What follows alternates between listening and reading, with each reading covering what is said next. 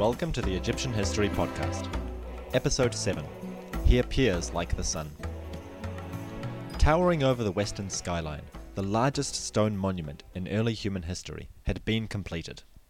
Over 140 metres high, and with approximately 2.3 million stone slabs used to build its masonry, the Great Pyramid of Khufu was a triumph of Egyptian engineering and mathematical precision. Its angles and sides are accurate to a phenomenally close margin, with less than a centimetre's difference between each side. Within the pyramid itself, the burial chamber sat high up within the masonry, a feat unmatched in Egyptian funeral architecture before or since. Outside, the pyramid dominated a vast plateau west of the Nile, and the extensive field of mastaba tombs enshrined the bodies of the king's loyal nobility and relations. But what next? Having orchestrated a building work the likes of which had never been seen, where was Khufu going to go from here? The answer is nowhere. The king died after approximately 23 years on the throne, and his legacy was conflicted. The Greek historian Herodotus wrote that he was remembered as a tyrant, but an Egyptian tale from the fifth dynasty remembers him as a wise ruler, capable of seeing the importance of stability and justice in governance. It was undeniable that under his rule Egyptians had achieved some great things. But what input did Khufu really have into this achievement, and how much had his people sacrificed to build what was essentially the largest grave in the world? The extent of Egypt's sacrifice will forever be unknown. The excavated remains from Giza are those of the wealthy, granted leave to build their tombs west of the Great Pyramid, and they do not tell us the hardships endured by the labourers who hauled stones up the pyramid ramps, or the men and women who supported the effort in more domestic situations nearby. Examination of human remains from the elite tombs shows that erosion of the teeth was a major problem in Egypt. In producing bread, large amounts of sand or grit were liable to be embedded in the dough, and when baked simply stuck around. Having eaten bread cooked in the traditional manner during my recent excavation in Egypt, I can tell you that even a well sheltered bakery, with a capable baker, still produces bread that has sand and grit in every bite. A lifetime of eating this wore down the teeth, causing cavities and abscesses and pain to all consumers. Bread and beer formed the core of the Egyptian diet, and this was no exception for the Giza workers. But such a diet was not necessarily a weak one. Indeed, modern attempts to reconstruct the Egyptian bakeries at Giza suggest that the barley and emmer bread used in the pyramid town produced a large, roughly bell-shaped loaf that was high in starch and calories. I haven't tested it myself, but it is suggested that just one of these loaves could sustain a man for a couple of days. It may not have been an overly satisfying meal, but it did the job and didn't require very elaborate methods to produce. Supplementing the bread and beer were fish, sheep, goats, and cattle, which could be collected in large enough amounts to give every man a protein infusion at least every few days. Incidentally, chickens were not introduced into Egypt until the Greco-Roman period, and besides the waterfowl and geese in the Nile Valley, there wasn't much consumption of poultry, except at the very wealthy and elite level. So the labourers subsisted on bread and beer, supplemented by some meat. They lived in barracks, southeast of the pyramid itself, in small groupings that may have been based around their pre-existing social or community connections. Whether the workers knew each other before they arrived at the construction site, they ate together, worked together, slept in the same barracks, and served all major duties as a group. Such arrangements tend to produce strong feelings of fraternity and remain a staple of the military in many countries today. The workforce was housed together, as I described last episode, and this settlement at Giza seems to have operated continuously throughout the Fourth Dynasty, with one exception. See, when Khufu died, one of his younger sons, named Jedefre, ascended to the throne. His name means he who endures like Re, and as far as we can tell he was a secondary son of Khufu, and came to the throne only because his elder brother died before their father. Performing the proper funerary rituals for Khufu, Jedefre sealed the boat pits which were dug beside the Great Pyramid, from whence come the great cedar ships that now sit in their own museum next to the tomb. Jedefre's cartouche, or royal seal, was found in the boat pit, along with graffiti carved by the workers. This gives testament to his fidelity and obedience to his father's legacy, as well as the proper rituals required to legitimize his own rule. The future of the Giza necropolis now came into Jedefre's hands. A new pyramid would need to be begun quickly, for the king seems to have been at least middle aged by the time he ascended the throne. There was plenty of space next to Khufu's monument for another pyramid, but Jedefre decided to be different, and abandoned the Giza Plateau in order to move 8 kilometers, or 5 miles northwards, to a region now known as Abu Roash. Much has been made of this decision in older scholarship, but none of the explanations is fully satisfactory in itself, and must be combined with others to make complete sense. Jedefre was the first king to incorporate into his titulary the term Sa Re, which means son of Re. Considering this, his decision to move northwards may have had a connection to the Temple of Re at Heliopolis, which is east of the Nile and now a suburb of modern Cairo.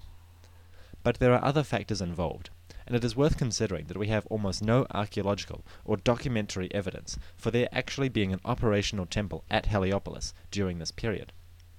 Evidence exists from the Middle Kingdom, but none survives from the Old Kingdom.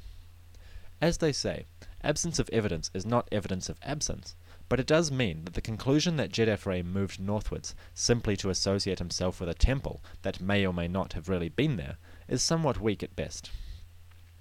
There is another explanation that we may combine with the Sun Temple theory to arrive at something close to the historical truth. When we look at Jedefre's two predecessors, Khufu and Sneferu, we are greeted with men who, almost as a matter of course, established their burial monuments in new areas from what had been used before. Abandoning Saqqara, Sneferu first built at Meidum, and then at Dashur. Khufu, in turn, abandoned Dashur in favor of Giza.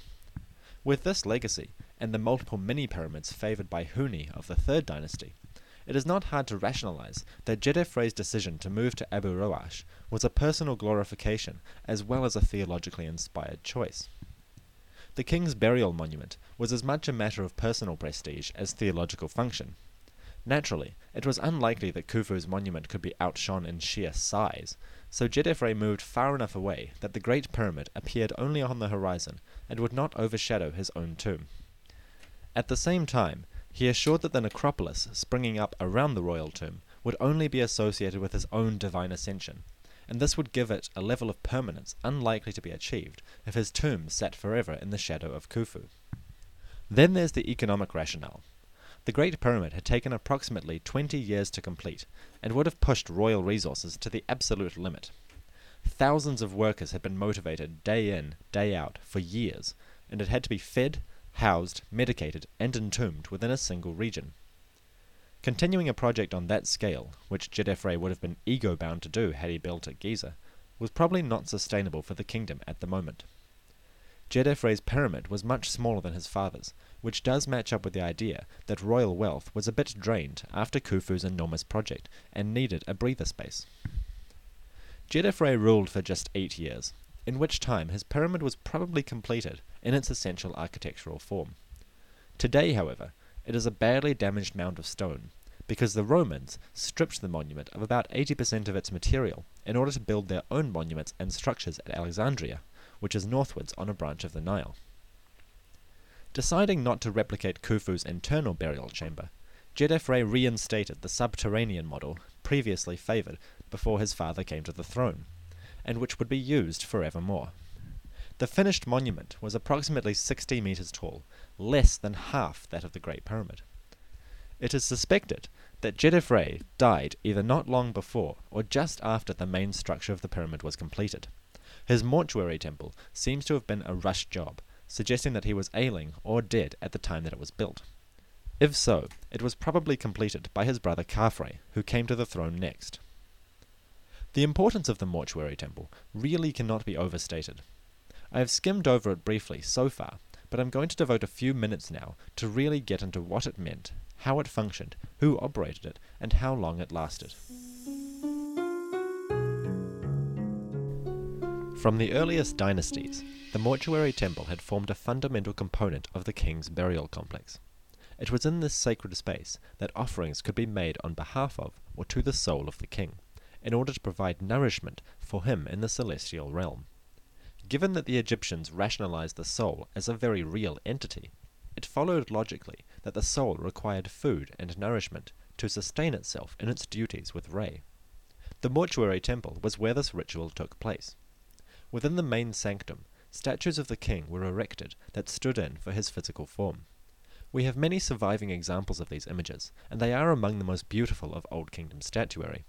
I have placed some images on the podcast website, which is located at www.egyptianhistory.libsyn.com. These finely chiseled images present an image that is about 50% reality based and 50% idealized.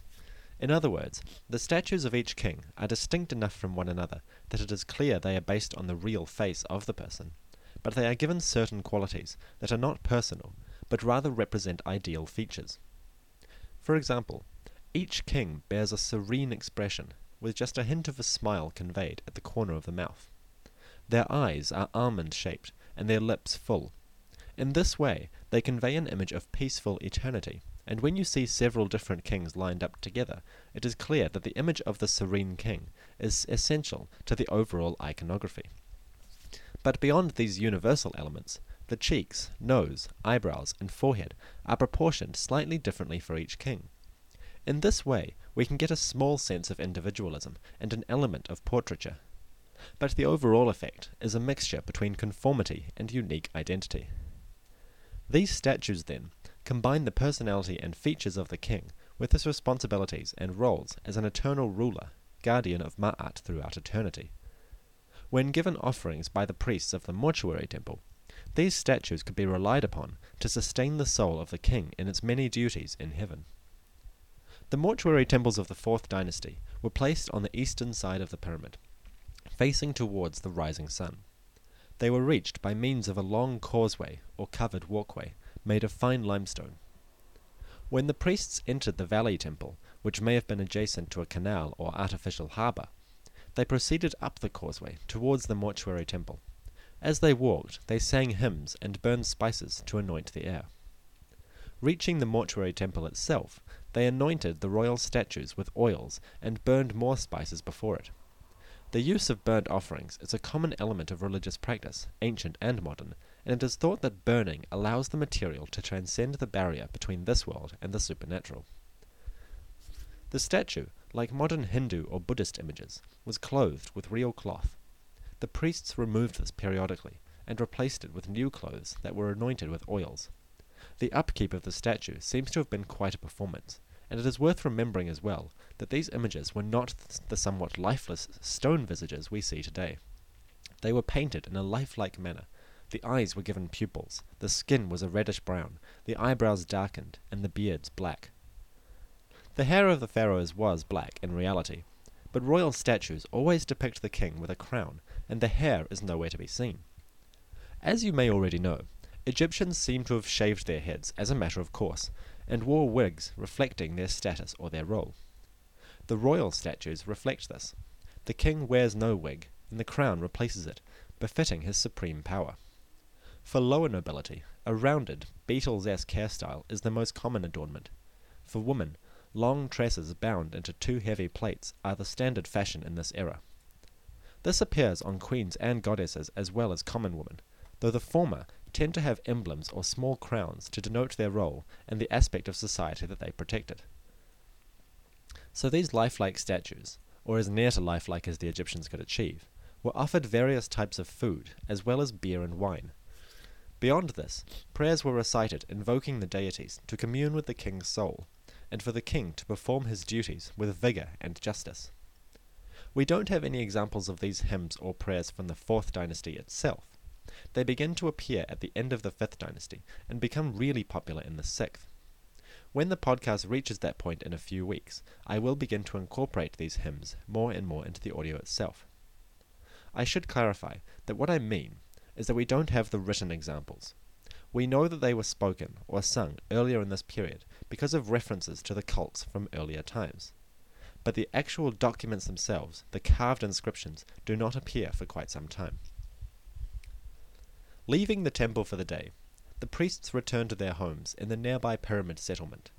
More on that in a future lecture. And in some cases would have moved on to the temple of another king. Evidence from the fifth dynasty shows that a priest could serve in the mortuary cult of more than one king simultaneously, and it is fairly likely that this was true in the fourth dynasty as well, though of course we can't be certain.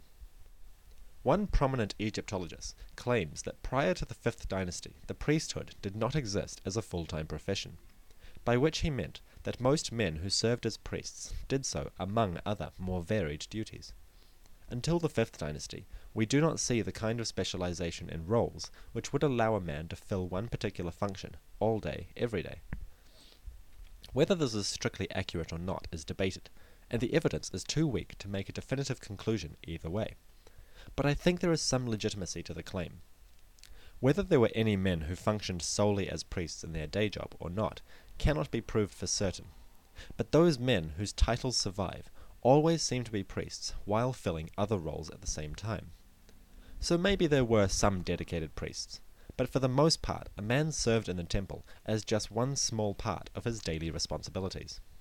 The men who functioned as these priests and operated the mortuary temples as both institution and a sacred space, tended to be linked by birth or marriage to the king. Royal connection formed the bedrock of the administrative government. Why should it be any different for the religious duties? I think it's been pretty clear so far that the notion of separation between secular and religious institutions would have been utterly inconceivable to the Egyptians, and with good reason.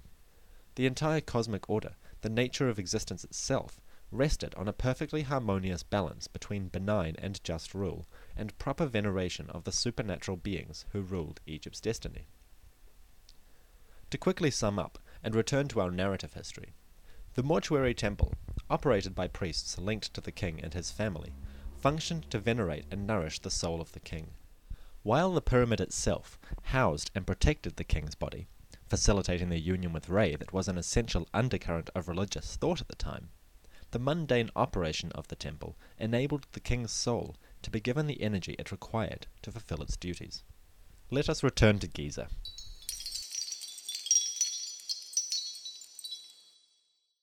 At Evernorth Health Services, we believe costs shouldn't get in the way of life changing care, and we're doing everything in our power to make it possible. Behavioral health solutions that also keep your projections at their best?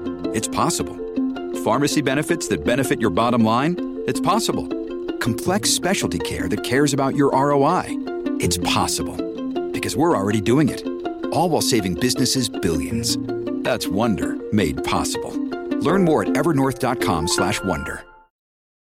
Jedefre died after about 8 years on the throne. His young brother ascended to the throne, taking the name Khafre, which means he appears like Re.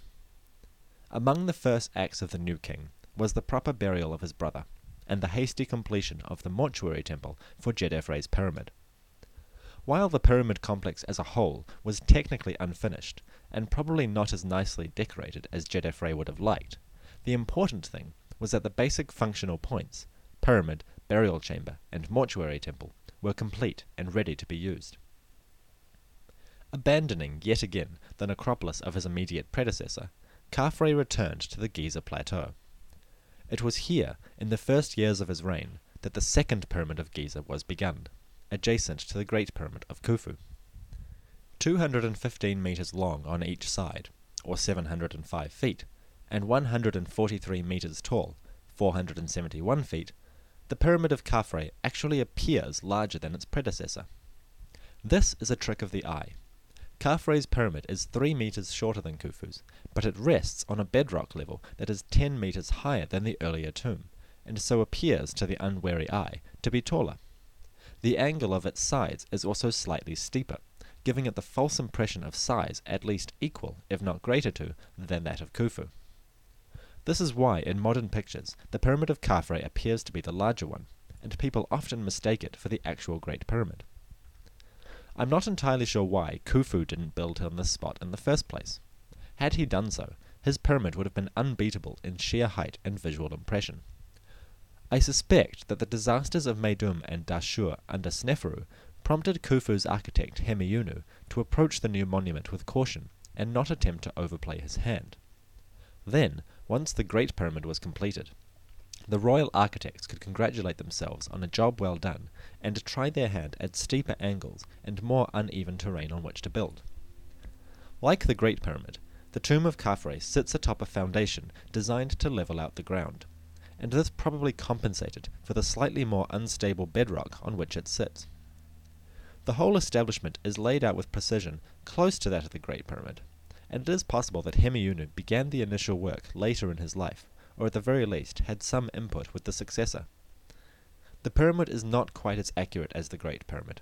Indeed, the four corners do not meet with perfect precision at the top, but instead have to twist slightly in order to properly form the apex. This makes me think that Hemiunu was not really involved, and definitely not in charge of the whole operation. The guy would have had to be in his sixties by now anyway, even if he was alive. The pyramid, aside from being slightly less accurate than Khufu's, also played it safe with the layout of the burial chamber. Rather than try to mimic the internal structure of Khufu's monument, the burial chamber was placed beneath the masonry, dug into the bedrock. It's a very nice little burial chamber. I had the pleasure of visiting it in January, and have put a picture of it for you on the website. There are no decorations or carvings, which is true of all the pyramids until the late 5th dynasty. And the only decoration in the tomb is a graffito from the 19th century by Giovanni Belzoni, the first Western European explorer to enter the tomb on the 2nd of March in 1818. Like any good explorer, he was considerate enough to leave his name and date on the wall for posterity, where it remains today. The early European explorers were like that. They are an interesting group in themselves, and at some point I'll probably dedicate an episode or two to that part of Egypt's history.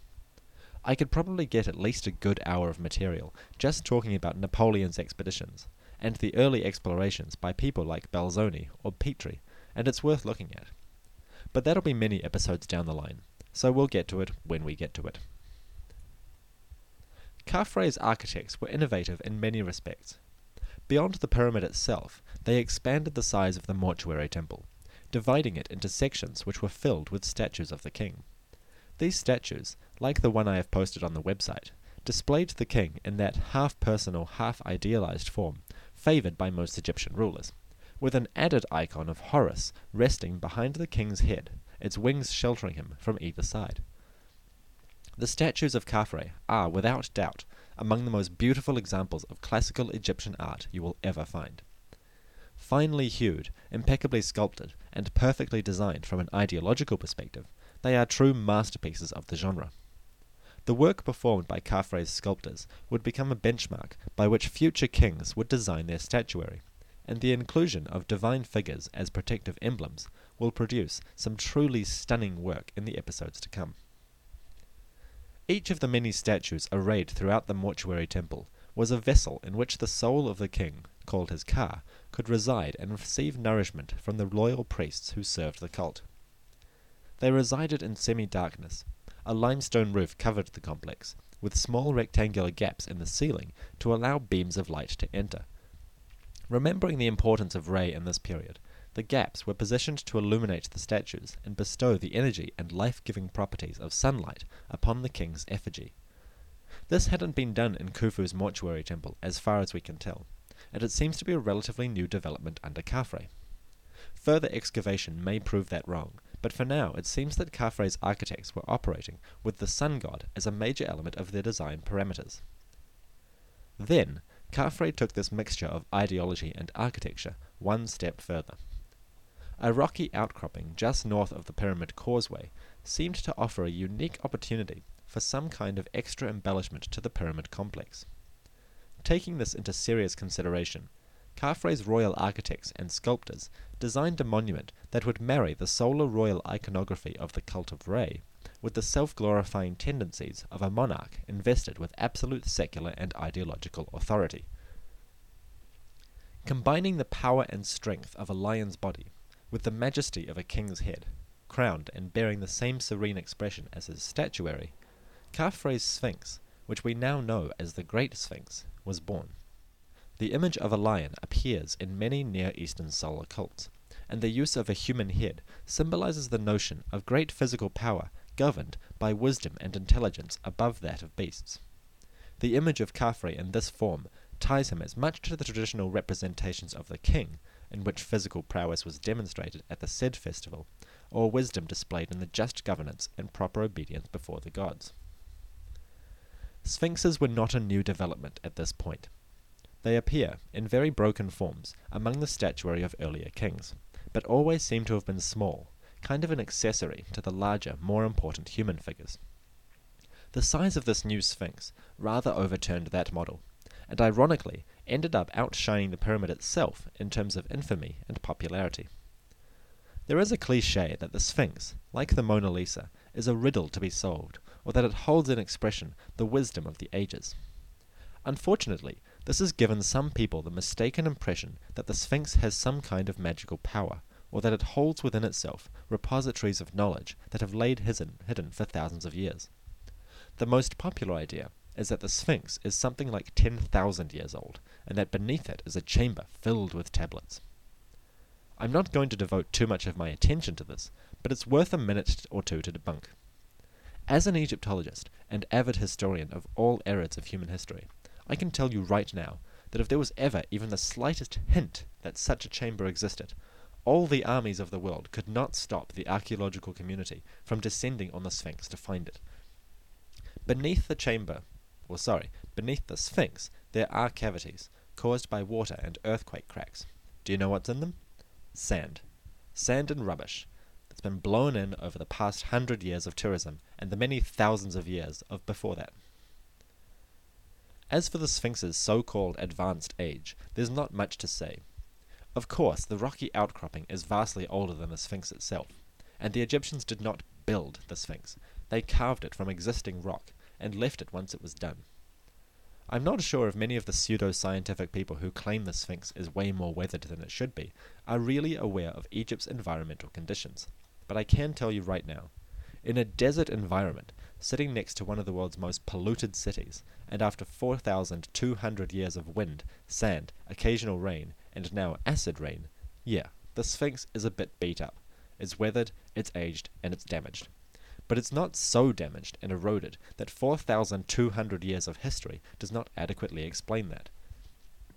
Neither does the notion that the Sphinx was recarved by the Egyptians, based on an earlier monument. The length of the body is often noted, as it is far longer than it should be to be proportional with the head.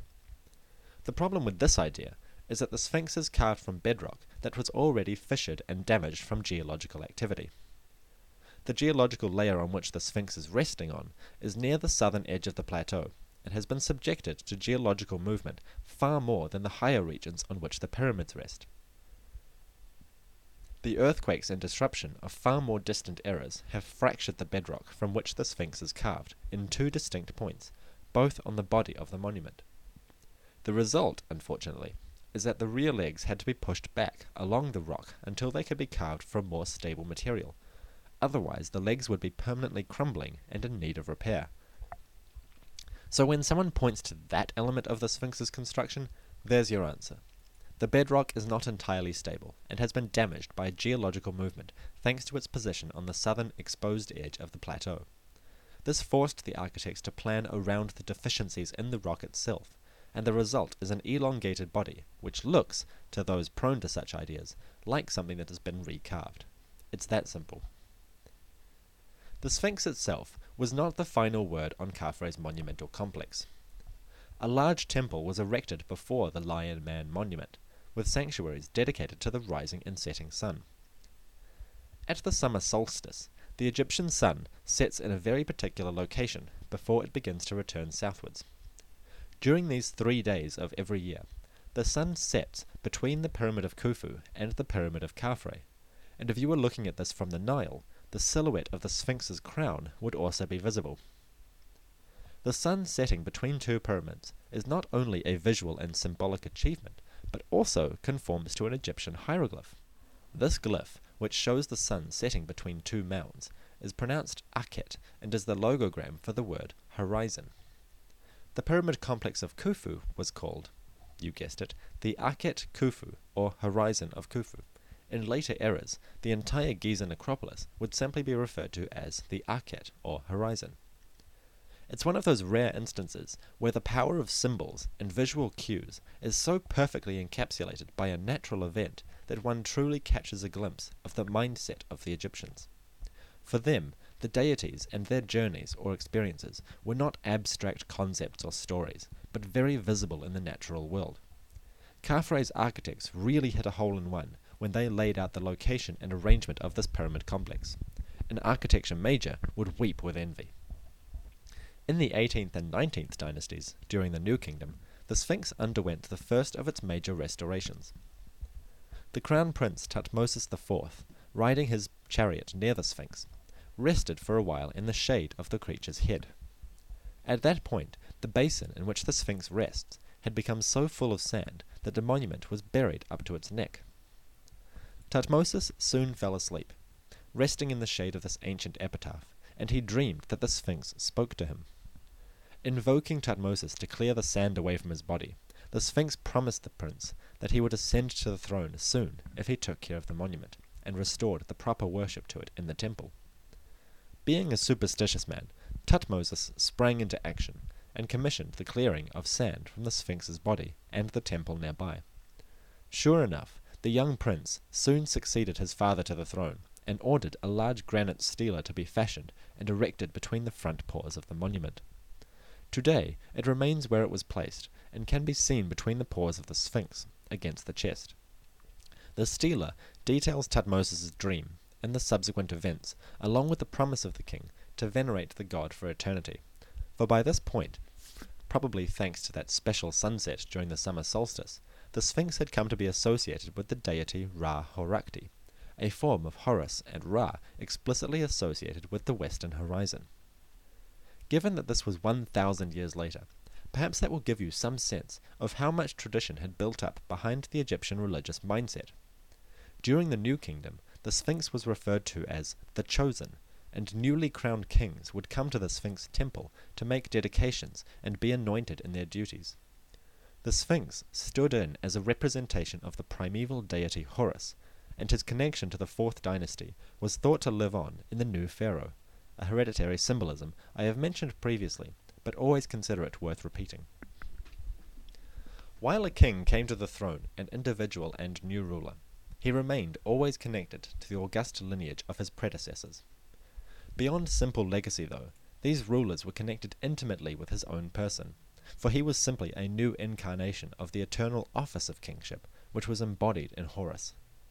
Khafre's monumental Sphinx not only embodied this notion utterly, and established it in the form of eternal stone, but it also furthered the limits of royal iconography, and pushed boundaries of how explicit the connection between king and sun god could be made.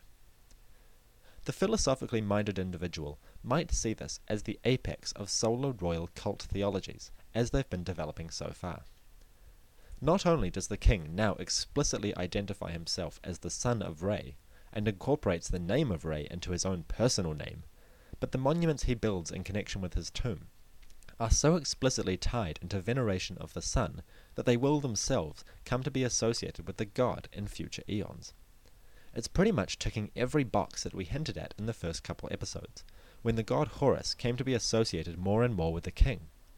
By the point of Khafre, all the gloves are off, and the Egyptian kings are running full tilt at godhood, both in life and death. Fun times, yes? But like any good god, Khafre reached eternity sooner than he wanted.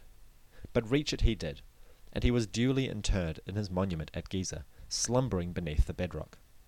Across the Giza plateau stretches his complex, from which the proper rituals and offerings could be made at three separate temples, each one offering to his soul in slightly different manners.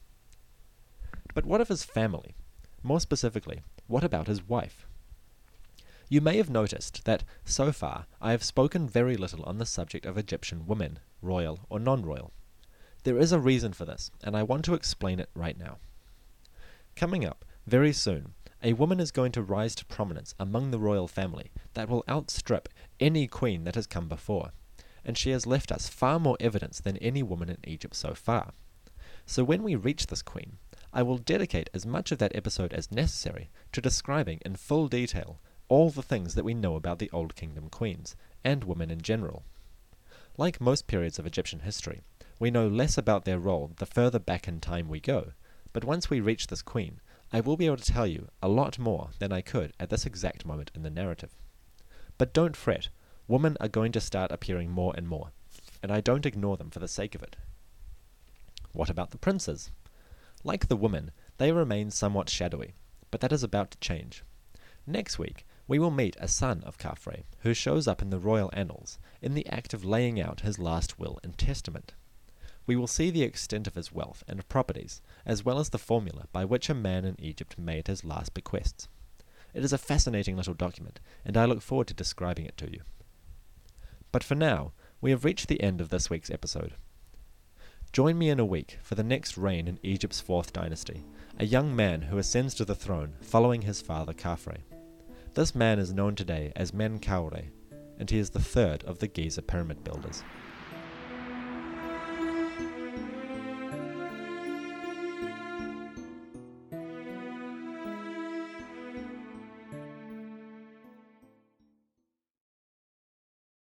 History isn't black and white, yet too often it's presented as such. Grey History The French Revolution is a long form history podcast dedicated to exploring the ambiguities and nuances of the past. From a revolution of hope and liberty to the infamous Reign of Terror, you can't understand the modern world without understanding the French Revolution. So search for the French Revolution today.